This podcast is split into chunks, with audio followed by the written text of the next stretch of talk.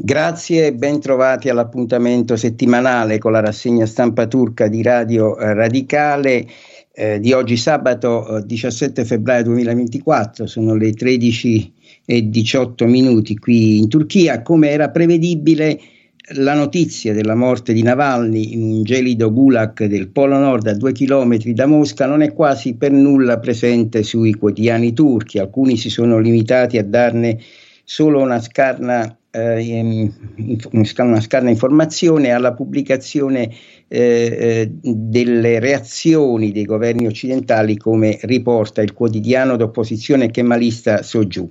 Sono alcuni media televisivi indipendenti nelle trasmissioni serali si sono occupati un po' del caso. Uh, quello che troviamo sulle prime pagine dei quotidiani turchi è relativo prevalentemente alla politica interna che si avvicina al voto cruciale delle municipali del 31 marzo eh, prossimo. I candidati a sindaco delle municipalità sono stati già eh, designati e il 20 febbraio eh, le candidature saranno rese ufficiali con la presentazione delle liste. Amberi Zaman, l'analista turca, ci parla di nove giornalisti curdi molestati e arrestati prima nel, della corsa alle municipali più importanti in Turchia, la tecnica è sempre quella.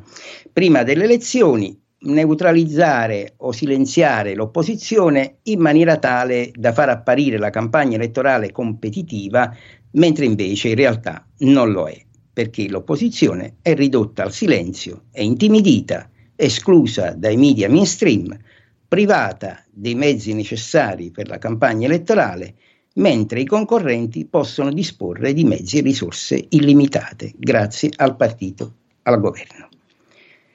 Insomma, ci troviamo di fronte ancora una volta ad elezioni non eque e nemmeno tanto libere e l'opposizione continua a commettere l'errore di presentarsi divisa. In questi giorni abbiamo assistito anche a gravissimi tentativi di marginalizzare il ruolo della Corte Costituzionale, se non addirittura di abolirla, come chiede il leader di destra ultranazionalista alleato prezioso dell'HP di Erdogan, Devlet Baceli. È da sottolineare che la disputa che da tempo va avanti tra la magistratura turca, eterodiretta dalla Presidenza della Repubblica, e la Corte Costituzionale, non è una semplice disputa tra poteri dello Stato che dovrebbero essere separati e indipendenti, ma è un conflitto tra chi vuole difendere quel poco che resta dello Stato di diritto e chi invece, come l'alleanza popolare che fa capo a Erdogan, vuole superare lo Stato di diritto, completamente annientarlo e neutralizzare totalmente il ruolo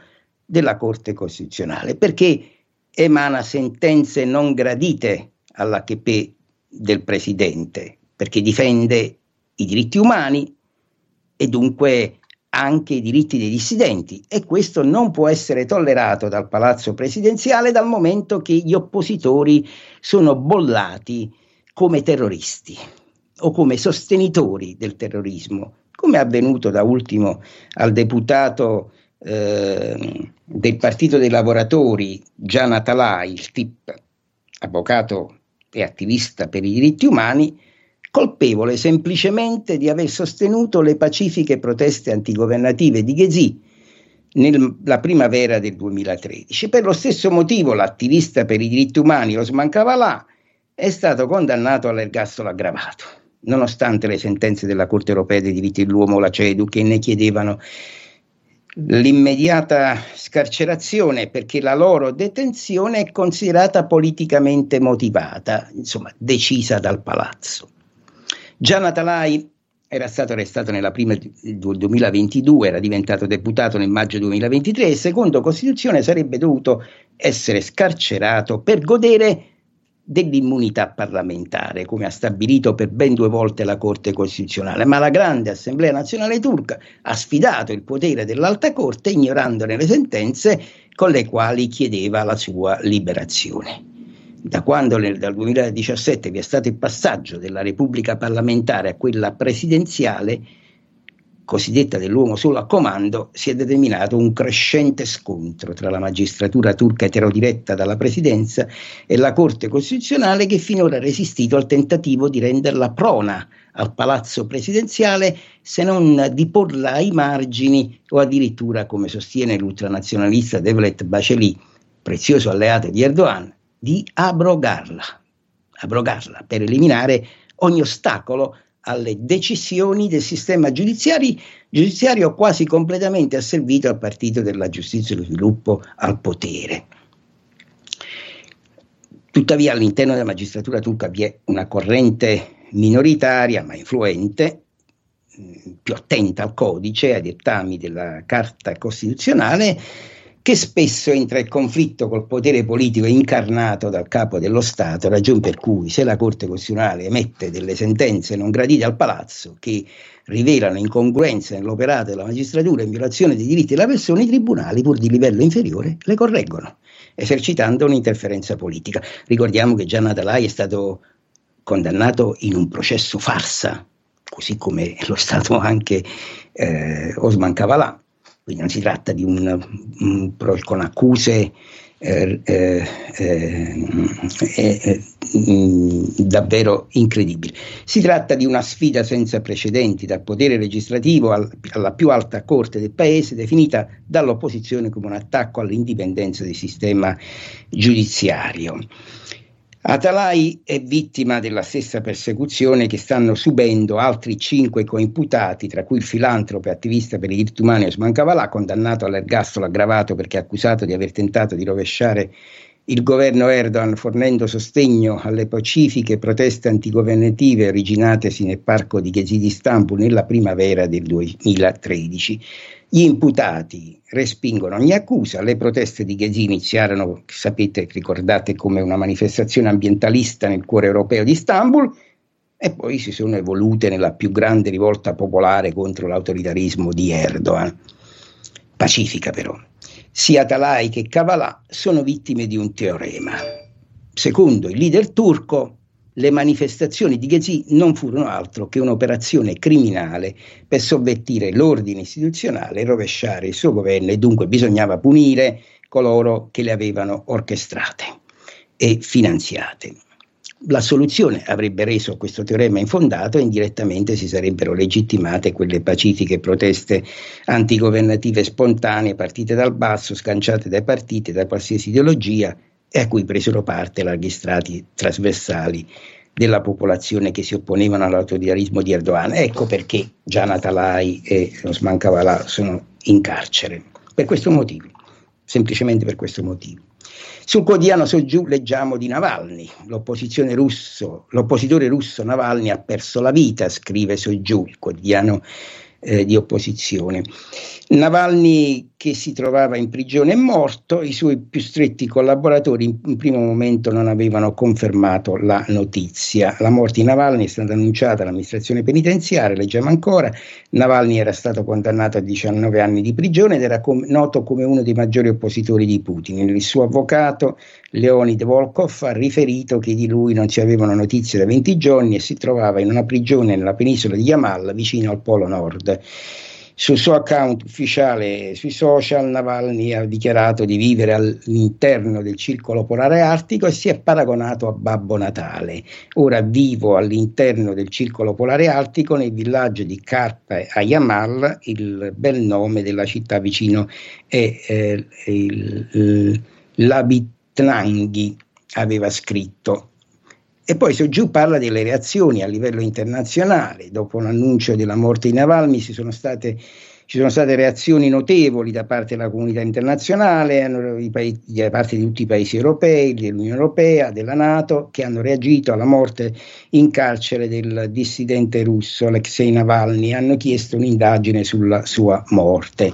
Intanto la popolazione eh, in lutto a San Pietroburgo e in altre città della Russia eh, si sono tenute manifestazioni, in particolare a San Pietroburgo eh, i manifestanti hanno tenuto accese le torce elettriche dei loro cellulari eh, con, dopo una manifestazione spontanea e dopo la diffusione, subito dopo la diffusione della notizia dell'uccisione di Navalny. Ci sono stati migliaia di arresti in tutta la Russia, la polizia russa ha arrestato anche la giornalista di uh, Rus News, Elina Kojic, e il fotografo della Novaya Gazeta, Alexei eh, Dushtin, per aver filmato la folla che era riunita a, a Pietroburgo che protestava. Manifestazioni si sono svolte anche in Georgia, eh, a Batumi in Georgia, eh, dopo la notizia Navalny, addirittura a Yerevan in Armenia. Mm, la folla ha gridato Putin è un coglione, la bandiera bianco-blu eh, rappresenta... Eh, mm, no, vabbè, questa è un'altra cosa. E, e, e insomma, eh, significativo che anche a Yerevan in Armenia si sia eh, registrata questa manifestazione antirussa per, a sostegno eh, per protestare contro la morte di Navalny. L'Armenia, come sappiamo, ne abbiamo già parlato eh, in altre occasioni, eh, si sta riposizionando, sta cercando di riposizionarsi in maniera più filo-occidentale, più filo-europeista molto interessante quello che avviene in Armenia e, e soprattutto adesso che, eh, ma questo poi ne parleremo in un'altra occasione, l'Azerbaigian mostra attenzione, mostra di avere mire espansioniste ai danni dell'Armenia. Mentre la Russia, la guerra tra Russia e Ucraina va avanti da due anni, molti dissidenti russi hanno perso la vita di recente. I media occidentali hanno riferito che Putin ha aumentato la pressione sui dissidenti, così scrive il quotidiano Soju. Siamo a, a, pochi giorni dal compimento del secondo anno di guerra, di invasione della Russia in Ucraina e noi adesso ci vogliamo occupare di questo. Lo facciamo con l'analista Alper Cioskun che su Giz Reports eh, Online eh, ci parla di, dei mutevoli equilibri di potere nel Mar Nero e poi con Asl Aydin Tashbash ci occupiamo della politica occidentale in Ucraina che avrebbe bisogno di un confronto con la realtà. Asl Aydin Tashbash si sofferma sulla dubbia capacità dell'Occidente di sostenere l'Ucraina per tutto il tempo necessario, ma partiamo dal Penko Shoskun. I mutevoli equilibri di potere nel Mar Nero. A differenza della guerra sul terreno ucraino, che è in, fase, in una fase di stallo, le tattiche di Kiev nel Mar Nero stanno infliggendo alla Russia sconfitte umilianti con la Turchia, che emerge sempre come potenza marittima di quel mare.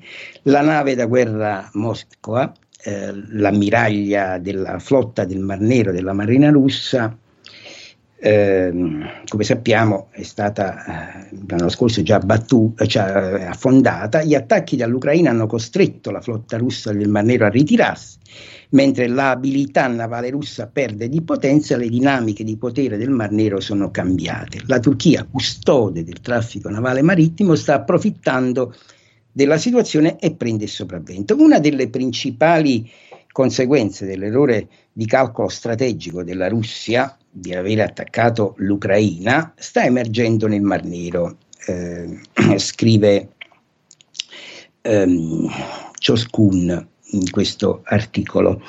La Turchia è il suo maggior beneficiario, in contrasto con quanto accade sul terreno tra le forze russe e quelle ucraine, con il comandante in capo dell'Ucraina, generale Valeri Zaluzny, eh, recentemente destituito, aveva eh,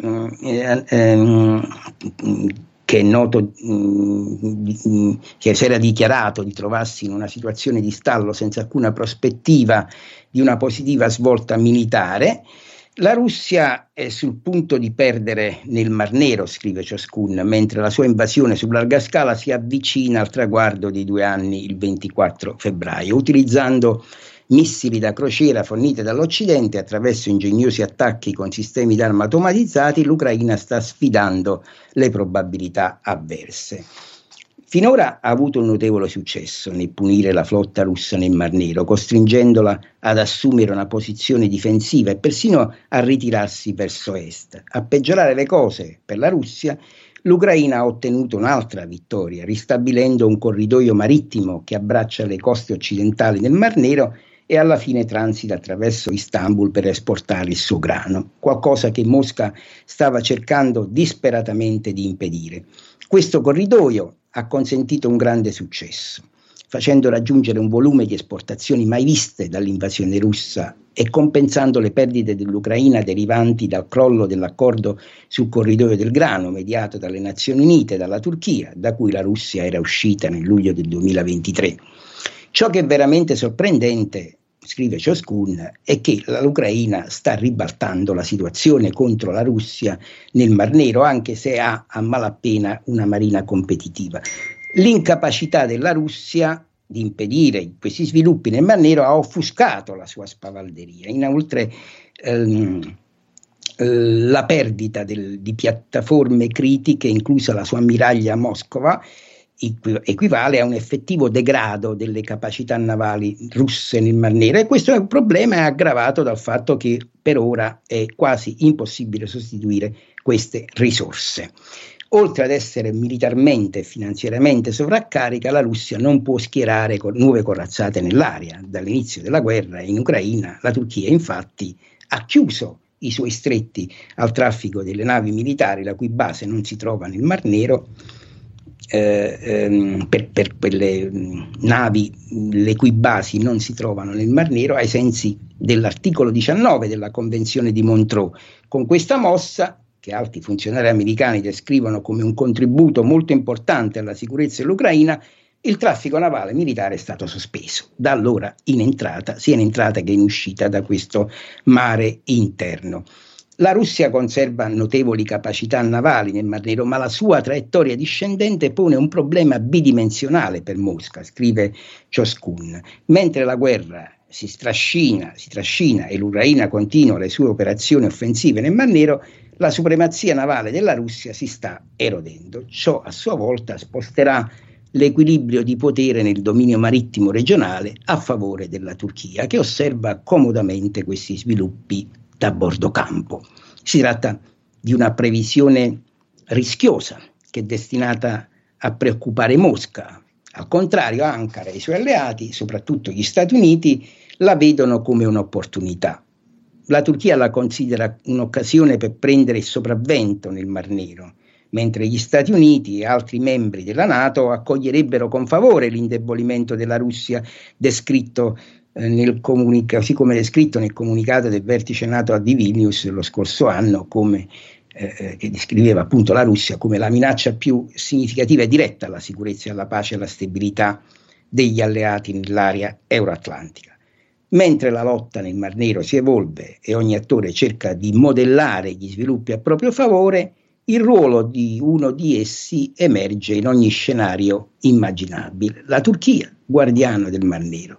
La partita della Turchia è su Mar Nero. L'importanza che la Turchia attribuisce al Mar Nero, come sappiamo, è molto alta. Si tratta di un mare cruciale per la connettività, compresi i gasdotti energetici recentemente è diventato la sede delle fiorenti attività autoctone di estrazione del gas naturale della Turchia. Ciò ha accentuato l'approccio turco alla regione incentrato sulla sicurezza e ha aumentato la sua motivazione a ricoprire un ruolo esclusivo. I principali fattori che attualmente stanno dietro l'approccio della Turchia alla sicurezza nel Mar Nero possono essere riassunti in tre categorie, scrive ciascuna, Russia, Stati Uniti e Convenzione di Montreux. Il principale teatro di concorrenza tra Turchia e Russia è stata storicamente la più ampia regione del Mar Nero, dove la Russia ha guadagnato terreno nel XVIII secolo. Questa eredità di conflitto alimenta un senso di consapevolezza da parte di entrambe le parti di essere nemesi dell'epoca imperiale. Questo contesto ha informato gli alti funzionari militari russi nel 2016 mentre esultavano sulla supremazia del loro paese sulla Turchia nel Mar Nero. Nello stesso anno il presidente turco Recep Tayyip Erdogan fece dichiarazioni simili, lamentandosi del fatto che il Mar Nero fosse diventato un lago russo e sostenendo una maggiore presenza della Nato nella regione. Entrambe le dichiarazioni furono pronunciate un anno dopo che la Turchia aveva abbattuto un aereo da caccia russo sul confine siriano. Le relazioni bilaterali non erano ancora state ristabilite, e la percezione della minaccia proveniente dalla Russia da parte della Turchia rimaneva elevata. Inoltre le relazioni di Ankara con Washington e i suoi alleati occidentali erano stabili e non erano ancora diventate tese, stiamo parlando del 2015, le cose hanno iniziato poi a cambiare su entrambi i fronti dopo il tentativo di colpo di Stato del 2016 in Turchia. La Russia ha rapidamente cercato di sostenere la leadership turca, a differenza dell'approccio uh, utilizzato dagli Stati Uniti e dalla maggior parte degli alleati della Nato, che non hanno subito non, so, non, hanno subito mostrato solidarietà verso Erdogan per il golpe sub, tentato golpe subito. L'atmosfera tra Ankara e Mosca migliorò rapidamente poiché eh, i, i, presidenti dei due paesi poi scelsero deliberatamente di coltivare un rapporto personale, aprendo la strada a una nuova era nelle relazioni bilaterali turco-russe. Le due nazioni inaugurarono un modello caratterizzato da una cooperazione approfondita in mezzo a una rivalità gestita in luoghi come la Siria, la Libia, il Caucaso meridionale e parliamo appunto di cooperazione competitiva. L'atmosfera apparentemente accogliente di oggi tra Lu- Turchia e Russia smentisce la pervasiva corrente sotterranea competitiva che caratterizza le loro relazioni. Questa dinamica è stata evidente, ad esempio, nel famigerato discorso del presidente russo Vladimir Putin nel 2022 concepito per giustificare l'invasione dell'Ucraina. Parte della sua narrazione, inventata, si basava sulle conquiste dei territori ottomani da parte della Russia nella regione del Mar Nero, compresa la Crimea. Le realtà, la realtà storica, le realtà storiche e le dinamiche regionali rendono complesse le relazioni turco-russe. Le apparenti contraddizioni e la necessità di gestirle fanno parte del rapporto e sono qualcosa che entrambe le parti conoscono bene. L'approccio della Turchia alla guerra in Ucraina ne è un ottimo esempio. L'approccio eh, forniva, eh, eh, Ankara forniva all'Ucraina sistemi d'arma e sosteneva apertamente la sua integrità territoriale già molto prima dell'inizio della guerra. Pur non deviando da questa posizione, dopo lo scoppio delle ostilità, la Turchia si è attentamente astenuta dal tagliare i ponti con la Russia e soprattutto non ha aderito alle, al regime delle sanzioni. Anche la Russia ha scelto di ignorare alcune delle sue delusioni nei confronti delle politiche turche e di portare avanti la sua opera di equilibrio. Né amico né nemico potrebbe essere questo il modo più appropriato per descrivere in, il eh, rapporto di questi due paesi eh, oggi. La stessa mentalità guida la loro posizione l'uno contro l'altro nel Mar Nero, sebbene non vi sia alcun confronto evidente in superficie, il senso di rivalità e il desiderio di prendere il sopravvento a spese dell'altro sono permanenti. Il legame americano eh, e la Convenzione di Montreux, scrive ciascuno. La Turchia è diffidente nei confronti degli Stati Uniti su entrambi i fronti. Ciò è principalmente dovuto al suo profondo risentimento nei confronti di Washington per i suoi interventi e le sue politiche in Iraq e Siria che hanno comportato un costo significativo per gli interessi economici e di sicurezza della Turchia e continuano fino ad oggi la Turchia è preoccupata anche per l'approccio degli Stati Uniti alla Convenzione di Montreux. Quando la Russia attaccò la Georgia nel 2008, gli Stati Uniti tentarono di fornire aiuti umanitari con navi da guerra che superavano ampiamente le restrizioni di tonnellaggio previste dalla Convenzione di Montreux. Ciò è stato visto come un tentativo deliberato e malintenzionato di violare i termini della Convenzione, alimentando i sospetti di Ankara.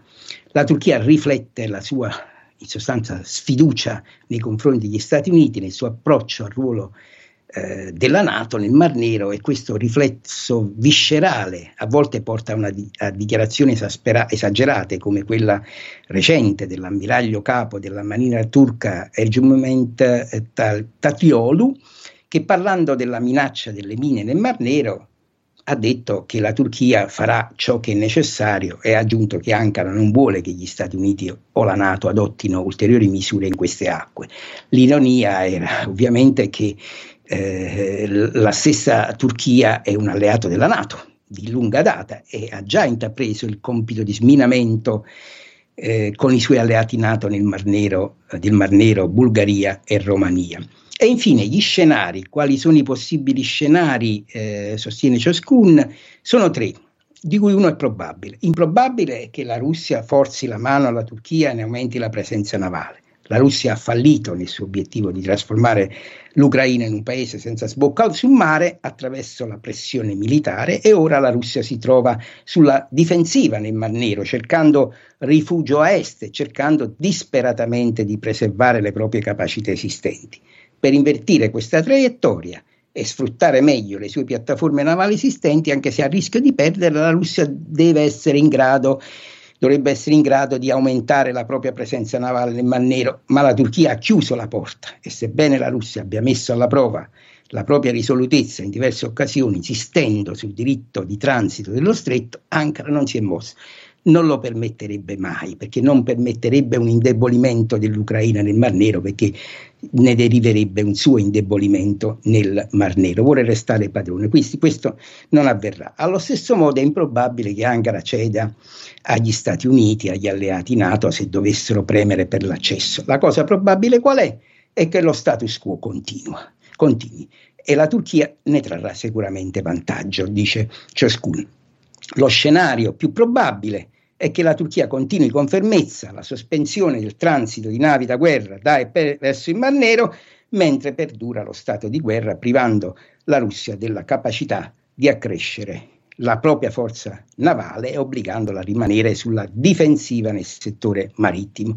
Ciò stimolerà la Russia a mantenere il suo focus primario del, sulla guerra sul terreno, dove spera di indebolire le, la resilienza ucraina e il sostegno occidentale in una guerra di logoramento. Nel frattempo la Russia manterrà uno sguardo fiducioso sulle prossime elezioni negli Stati Uniti e il vero beneficiario della situazione in Mandero sarà la Turchia. Il graduale declino della potenza navale russa per mano degli ucraini aumenterà la posizione della Turchia come forza navale dominante. Ancora meglio per la Turchia questa evoluzione graduale avverrà senza alcuna azione potenzialmente destabilizzante da parte di attori non litorali come gli Stati Uniti, poiché le loro forze navali continueranno a non poter accedere al Mar Nero. E così conclude il suo articolo ciascun. Eh, vi segnalo soltanto, in, siamo in chiusura di questa eh, puntata della rassegna stampa turca, vi segnalo soltanto l'articolo de, di Asl Aidan Tashbash che si chiede la Russia sta vincendo la guerra contro l'Ucraina, gli Stati Uniti e i loro alleati dovrebbero spingere l'Ucraina a negoziare con la Russia. La Russia, dice Aidan Tashbash, non sta vincendo la guerra in Ucraina, ma non sta nemmeno perdendo e nonostante le prime previsioni del collasso economico, esaurimento del campo di battaglia e isolamento internazionale, i russi sono nel complesso riusciti a farcela. E qual è la considerazione eh, finale?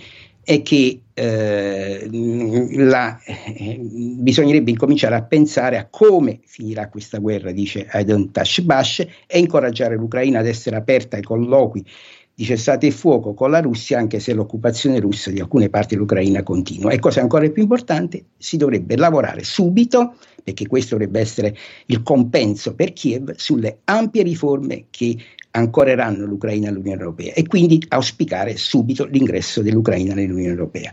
Abbiamo concluso, mentre sono le 13.47 eh, qui in Turchia, la linea può tornare a Roma.